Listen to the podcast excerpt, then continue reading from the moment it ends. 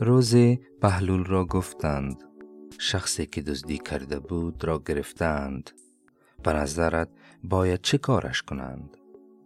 بهلول گفت باید دست حاکم آن شهر را قطع کرد.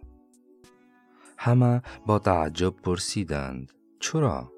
مگر حاکم دزدی کرده که دستش را قطع کنند؟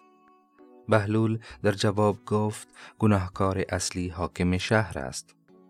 که مردمش باید برای امرار معاش دزدی کنند.